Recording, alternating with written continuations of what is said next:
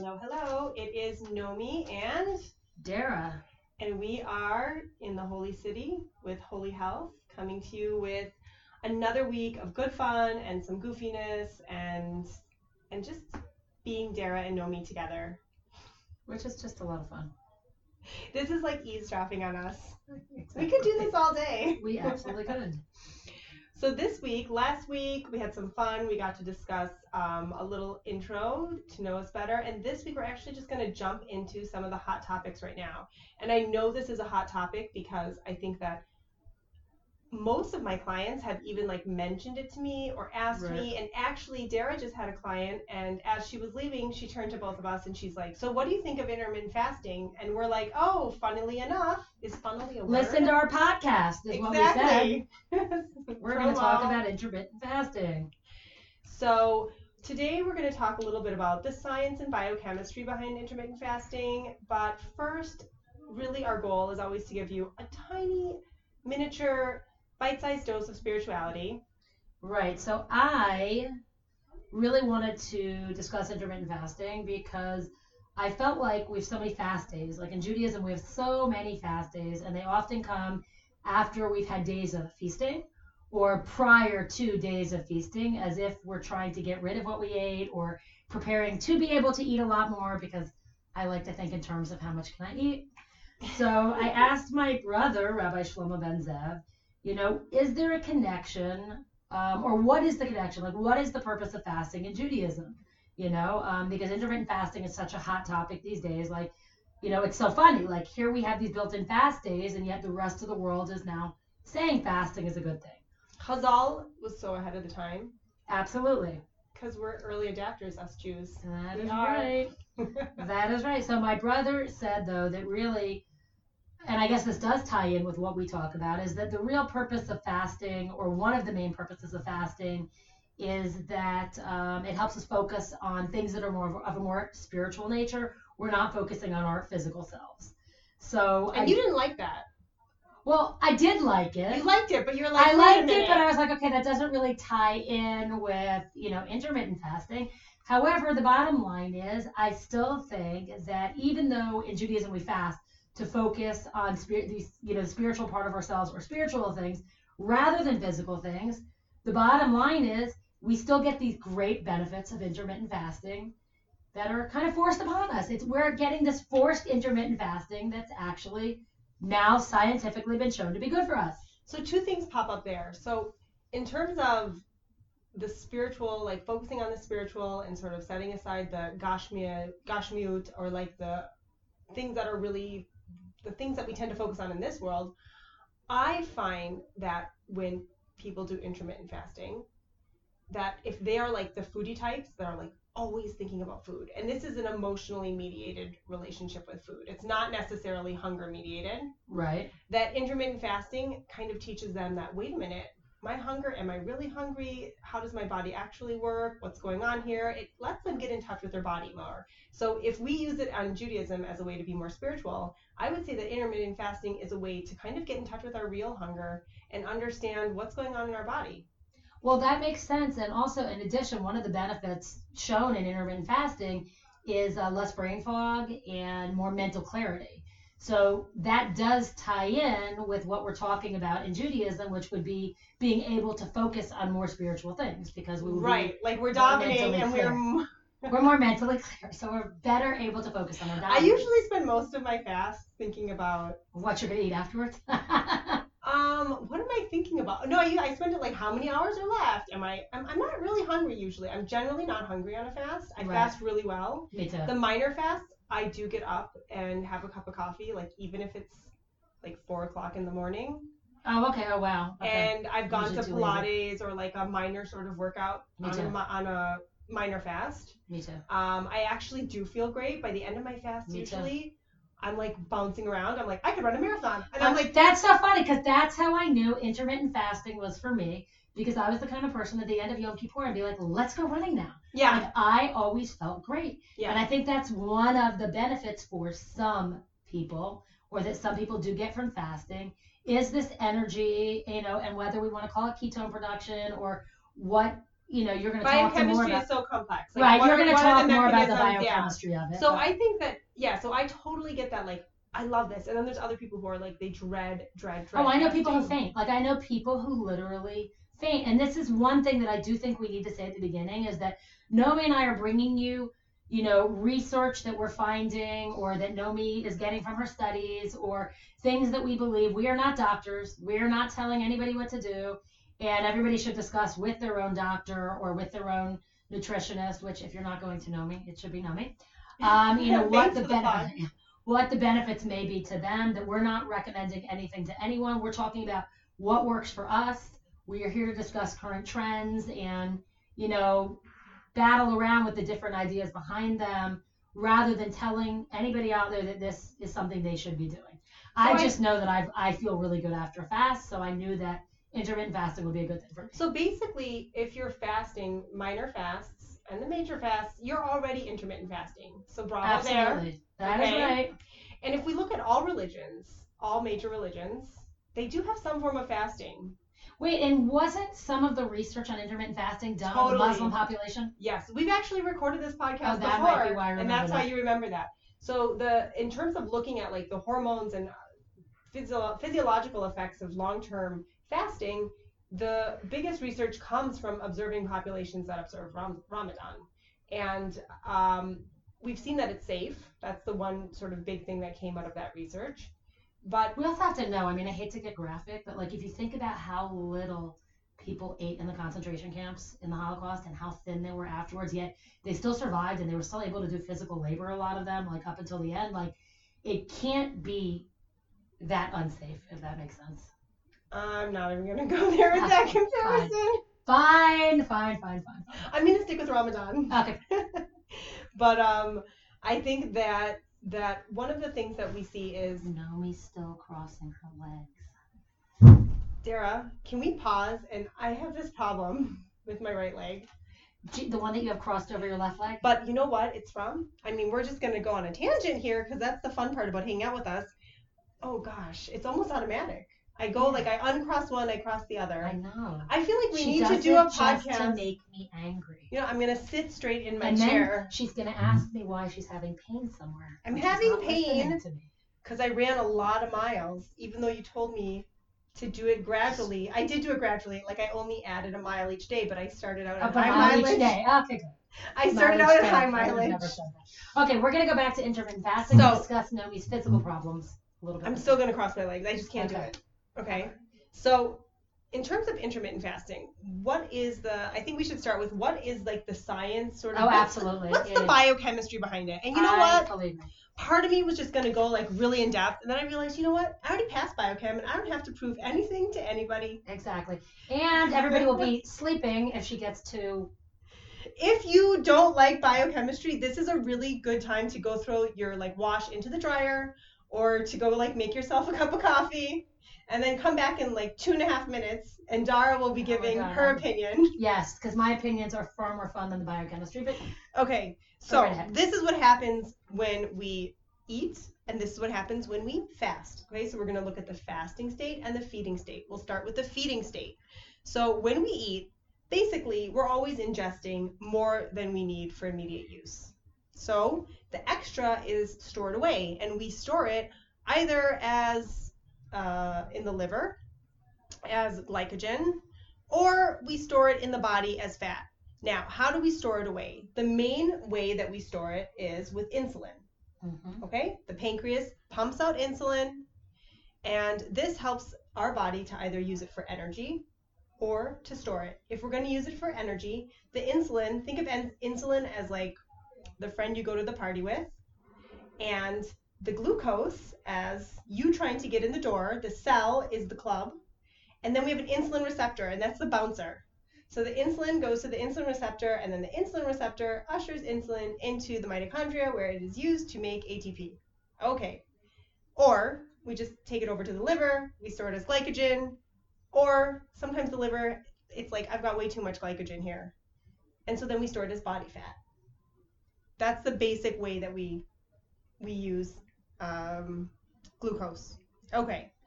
Now, when we eat proteins, they're broken down to amino acids they're absorbed, and the extra amino acids can also be turned in glucose and go through that same process. You mentioned that you do fats in your coffee. hmm Why? Because fat doesn't raise insulin levels. Exactly. Minusculely, minuscule, Exactly. really negligible. But the pancreas doesn't have to produce the same amount of insulin for fat as it does for protein and carbohydrates. Obviously, carbohydrates we produce the most amount of protein. Now, when we fast, what happens is we're not producing insulin because there's no food coming in. So when our insulin levels decrease, the body starts to burn the stored energy. It's going to go after that glycogen. And after about 24 hours of fasting, it starts to go after the body stores. Okay, so first it exhausts the fat in the liver and then it goes after the body stores. Would this be a good time to talk about why the ketogenic diet might be healthy?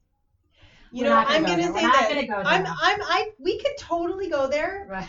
I've had two biochemistry professors, like PhDs in biochemistry, Yeah. why do we force why would we ever want to force the body to use ketones when the body naturally wants to use glucose Because according to Dr. Perlmutter and other people, Yeah. the brain can run really, really well. The brain actually runs better on fuel that's so you're telling fuel. me that like evolution and everything that the body has like figured out how to do and the way that it naturally settles itself is that we've actually as humans figured out No, you know a what better I, you know and superior way than what the body naturally you does know what I think it is? I think we've Because- messed up our sources of food so much hmm by giving hormones and get you know to our animals and ge- make forcing them to eat things they wouldn't normally wait a eat. minute hold on And I think we've messed up our fuel. You know, I think we've just messed up our food. You know, I just want to qualify that you can't give hormones to, for example, people are like hormones chickens with hormones, or you'll see on a package that says like hormone Hormone-free. chicken. Guess what? You're not It's in the allowed to put normally. hormones in the grain. in chickens. Right. You're giving them. I think it's in the grain and in the feed. I, I don't know enough about it, but I think it's in the grain and in the feed. I That's did this class. I'm going to look at my notes. Okay, fine. Okay, I believe you. Okay, back to intermittent fasting. Sorry, we could go off on tangents all day. We could also start fighting about keto, like a fist fight. Exactly. That's why I'm crossing my legs. I have no other ways to. Um, I'm always gonna say when it comes to like these things, like these trendy diet things, whether it's intermittent fasting or keto, or I don't know, like Whole 30. I really believe very strongly that you do not need a diet or a lifestyle that has a name that can be trademarked. Yeah, that's why people like to call it high fat, low carb. I believe very much like in common sense lifestyle. And I think that we have to figure out from a biochemical individual perspective Okay, I what agree. do That- I fully agree with that. Every person's different, and that's why I refer everybody to Nomi. Back to intermittent fasting. Because, for example, I'm just going to say there are some genetic variations that should not be on a keto diet. Right, and there are some that absolutely should. And there's that's the Seizures. biochemical Epilepsy. very and not all seizures are responsive by the Yeah, way. hundred Johns percent. Hopkins has an amazing true. but A not all hundred are percent responsive true. or That they're is a hundred temporarily percent. responsive. That is hundred percent true because I know somebody whose child was not responsive to that. and there are But it's also some, very, very hard to keep people strictly in ketosis. is extremely difficult. I think Yes. that's part of it. So I think Have that we we have to tangented look. it too far away from intermittent fasting yet? Yeah, we have. Okay. Yeah. Back to what you were saying. I'm sorry. Okay, so we've got what we understand now what goes on in a fed state versus a fasting state. The biggest question that people ask me, and I don't ever endorse intermittent fasting. I can bring it up if somebody brings it up, if it's an idea, if it's something to experiment with.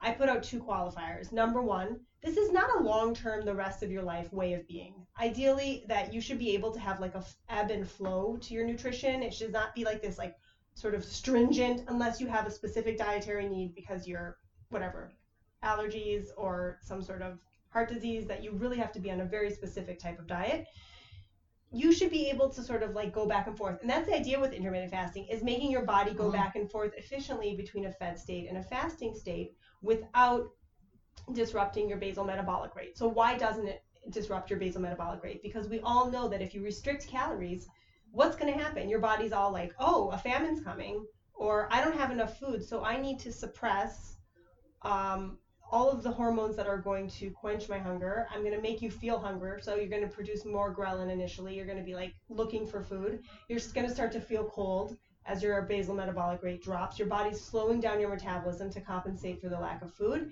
And a lot of times, what happens is people end up doing these like diets where they end up eating every two hours, but they're restricting their calories.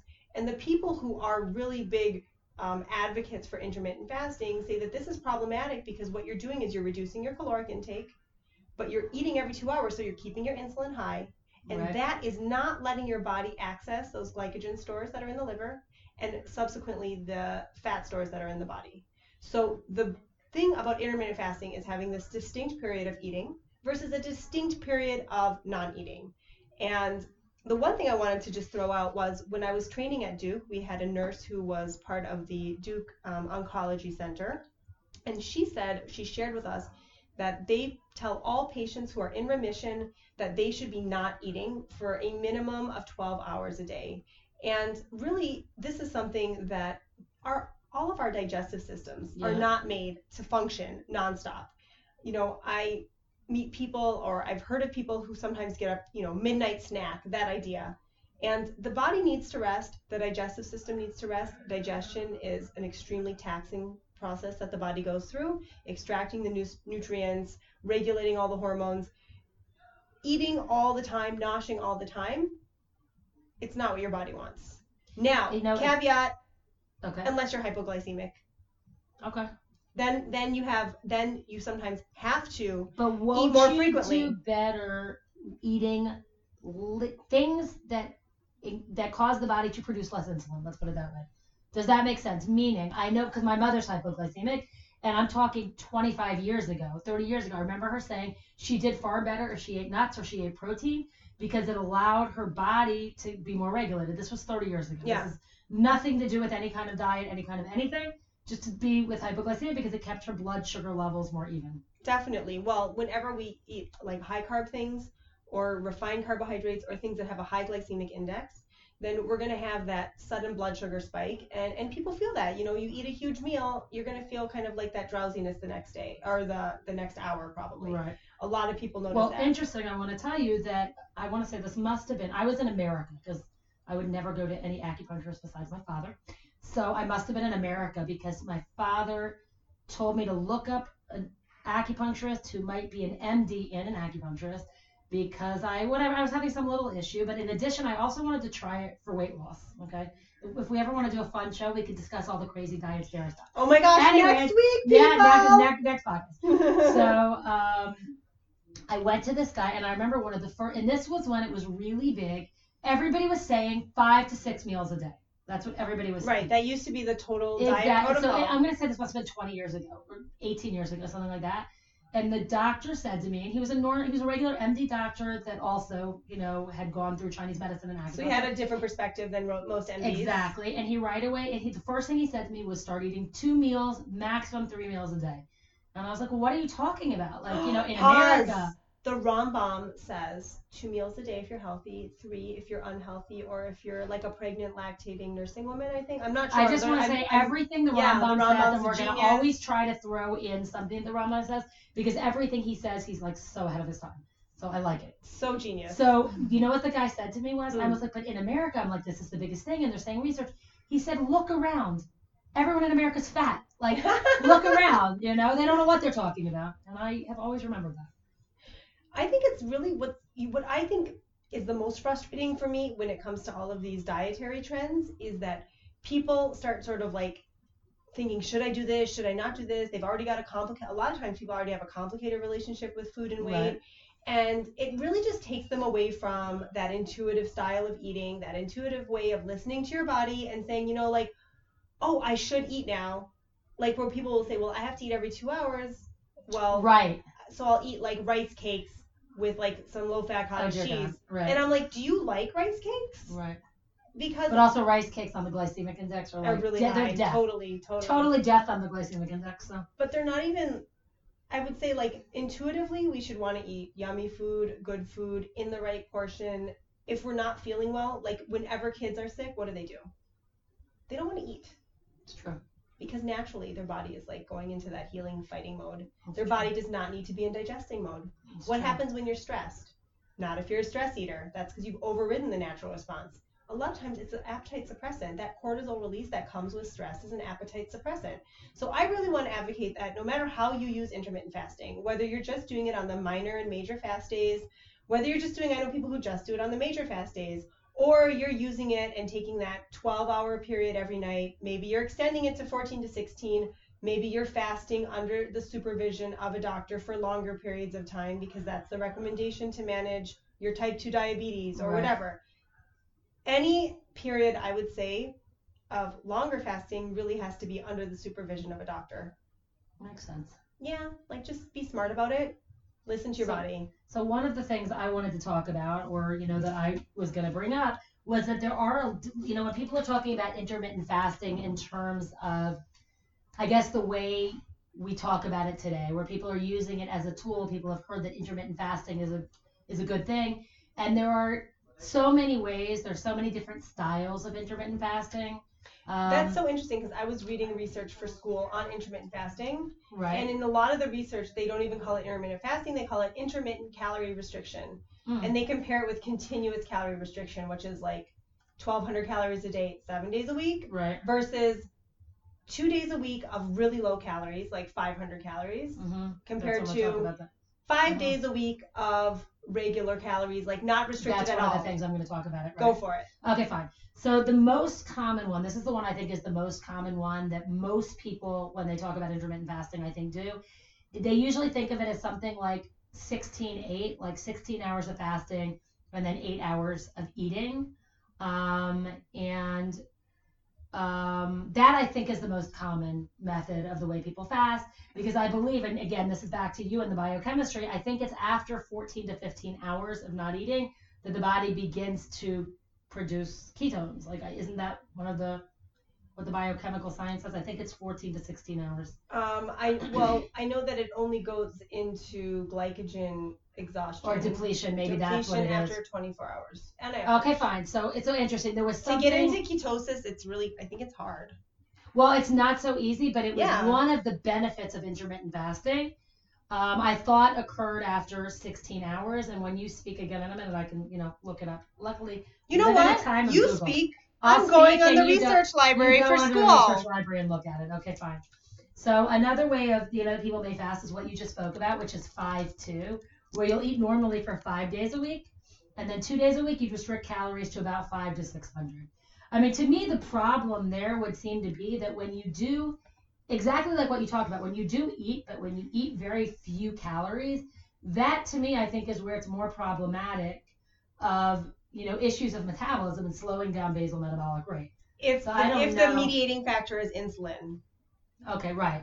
So meaning if you're restricting your calories to five to six hundred, you're getting that little bits of insulin. but you're doing it in one slot. You're not doing it.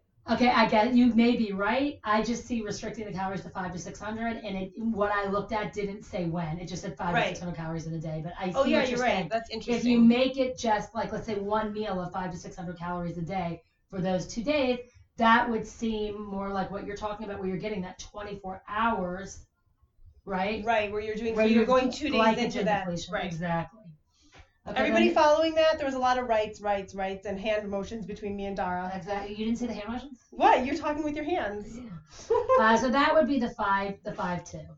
Then there's an eat, stop, eat, which would be like a 24-hour fast. We have some of those in Judaism, right, where you eat dinner, don't eat anything until dinner again the following day. Um, then there was alternate day fasting, where you would say do a full day of fasting every other day, and then on the non-fasting day you would eat, you know, I guess whatever you consider to be regularly. Um, then there was something called the warrior diet that was popularized by someone named Uri Homfelder, I think his name was. And he believed that you would eat like uh, small amounts of like fruit and vegetables you could have during the day, like it was small amounts of fruit and vegetables, but then you would have one huge meal at night. Um, so basically, it was kind of like fasting during the day and then eating for about a four hour window at night, a huge meal. Um, and then spontaneous meal skipping, which was when, you know, when it suits you. I can't eat lunch now, so I skip a meal or, you know, occasional meal skipping. Um, but I think one of the big things is what really constitutes a fast. Can you eat nothing? Can you eat something? So that's actually when I was looking through the research, I had a really hard time finding a. There's not really like she- one protocol. Naomi's looking for the science, whereas I'm looking for what does it say on a lot of different Google sites. But Don't Google anything. Right. no, so I really think that what you talked about, having things, in my opinion, and again, this is just my opinion, that anything that is not going to cause the pancreas to secrete insulin to me, I think should be okay in small amounts during whatever period you consider fasting. That's what like Dr. Fung, who is like right, who's the, ha- the like guru. he's like Fung, the yeah, yeah, fasting he is guru right now. So that's what he says. Um, I'm gonna tell you, like just listening to all those descriptions of fasts, they sound like torture. Yeah. They do not sound do. fun. 16 ain't no problem. Like yeah, I'm usually I'm not really hungry at like I'm not I just I don't wake up hungry. I go for a run. I'm not hungry after.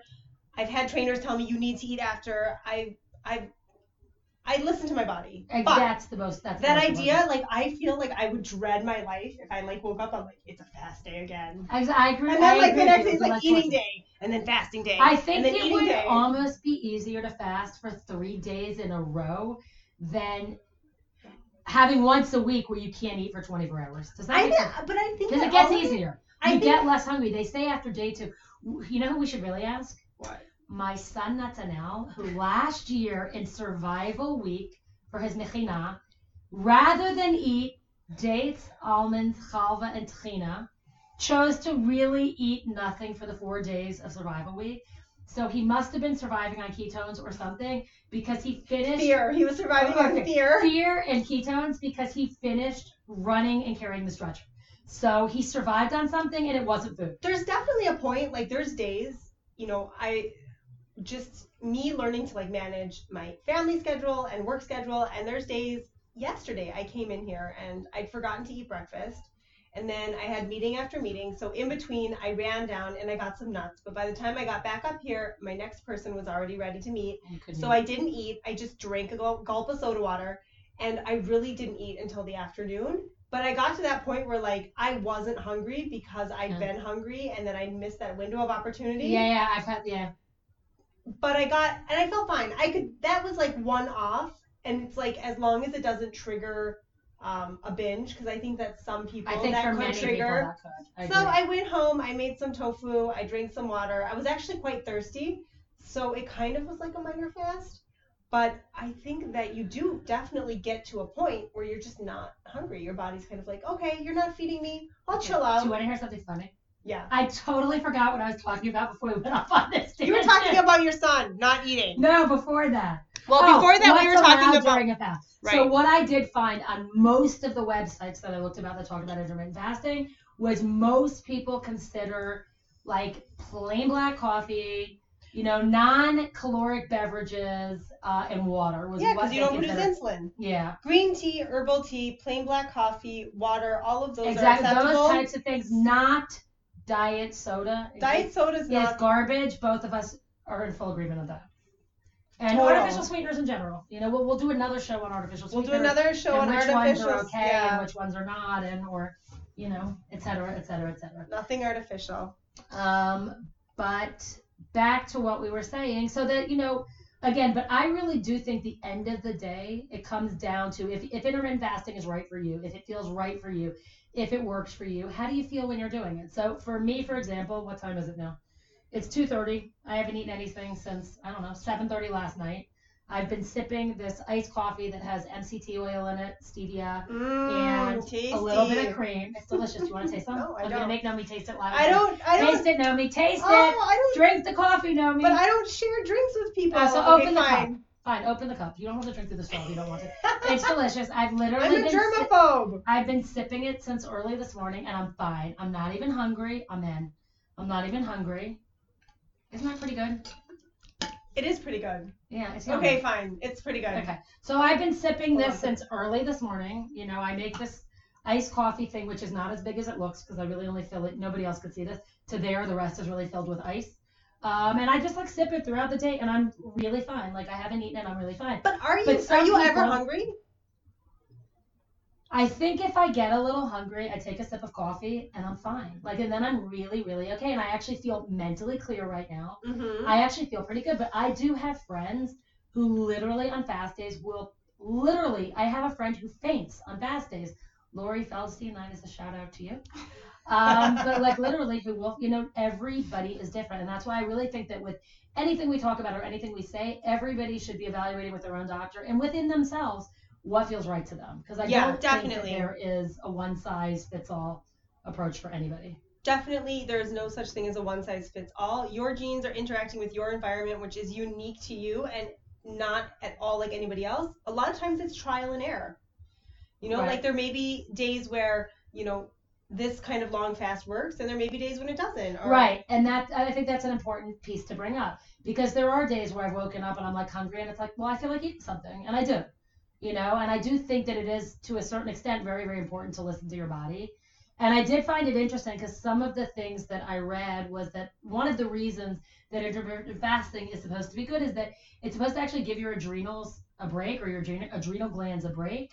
But interestingly enough, I also found that women that do have problems of adrenal fatigue should not necessarily be fasting. So I found that to kind of be conflicting information, and I found that very interesting So interesting. I think that from some of the initial just like research that I looked over very briefly, I can't attest to study design or really the integrity of the research. But first of all, long-term intermittent fasting for women during their productive years isn't necessarily something that's been studied and it could affect hormones possibly. Remember that insulin doesn't exist in a vacuum. It's interacting with other hormones in the body. And therefore it is important that um, I really think I think it's like a short term or an occasional. I don't think of it as like for the next 30 years because what if this does affect reproductive hormones and that would be really chaval for somebody to like say okay I'm fasting and a lot of some of the information that I have seen is that it has it is a way to actually help heal people's hormones. That it is, and I think that that's a lot of the research that I believe I may be misquoting that Jason Fung has done on. So I would say that I'm I'm just kind of leaping. Like for example, like with PCOS, which can cause infertility. So one of the a lot of times PCOS insulin is a mediating factor. Right. So we want to work on you know how do we reduce insulin? what's Maybe the in best a way to reduce insulin? I know, but Okay, I'm listening to you. Yes. I'm gonna cross my legs. You're not nice to me, okay? So I think that Right. we have to look at the big picture. Like we can't just look at like focus on insulin because you know right now medicine is moving towards this idea. I'm doing my degree in nutrition and functional medicine. I did my board certification um, in health coaching and I trained at Duke in, in their integrative medicine center. And I really believe that we have to look at a systems, uh, whole system approach. We cannot hyper focus it. So to really like sit there and like point Makes at sense. insulin, I think that I'm going to just quote one of my classmates this week. She's called we were talking about something else and we were calling it the Goldilocks effect. It's really the right amount. It's not too much, it's not too little, it's the right amount. That makes sense. So if we hyper focus on like bringing down these insulin levels, perhaps we're going to negatively impact other factors and we don't know that. That's true. You're right. So They haven't done enough, you know, research and studying. I guess they haven't done enough of the research long term over many many years to see, you know, what really will be the effect. because you know what's another way to like increase for example insulin sensitivity? Exercise.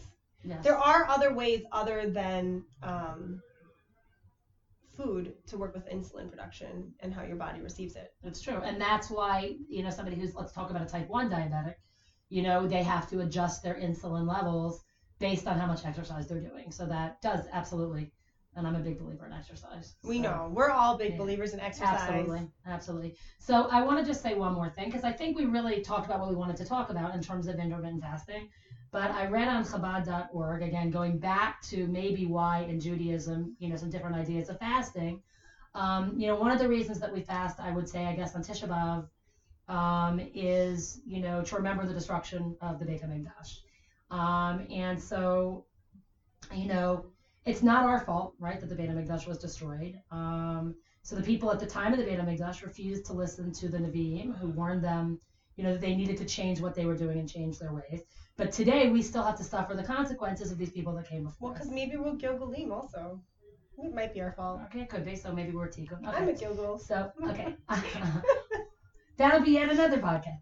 Okay, so um, according to Chabad.org, the you know Chazal explains that in every generation that the temple has not been rebuilt, it's as though the temple was destroyed for that generation.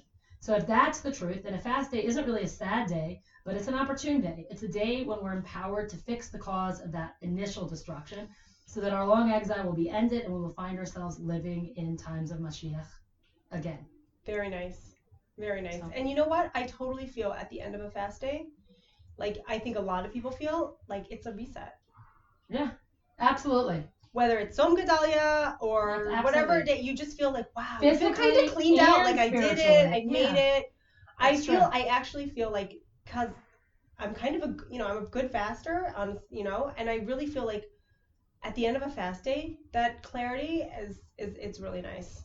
Absolutely. Physically, spiritually, you know, in any way. So I think So- on that, what are we going to talk about next time?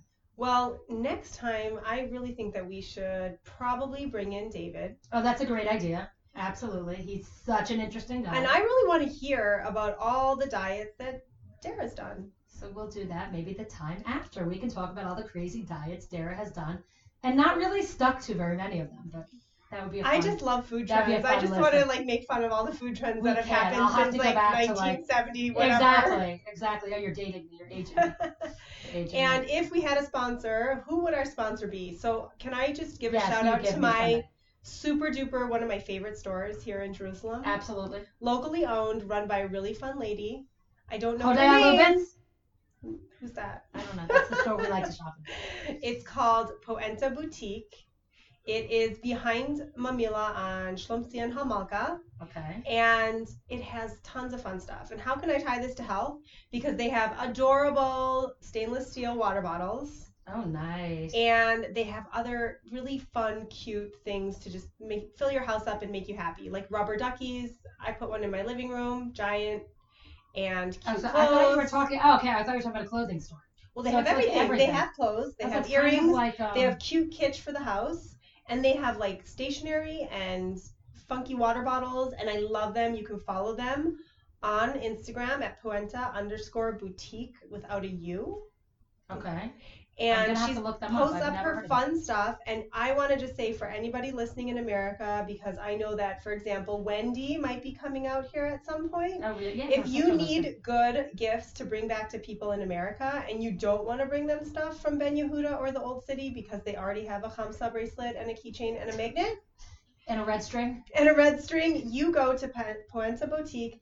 A lot of her things, the majority of them are Israeli designed. Oh, I and love it's an. Israeli owned store. She's a wonderful woman and she's got great creative vision and she's got a lot of stuff with unicorns and glitter, which you can never go wrong. so you can never have too much glitter. never. Okay, awesome. I'm gonna have to check that place out. check it out. So, anyways, thanks so much for listening, and off. we are signing off for today. I think that was pretty good. Are we still recording?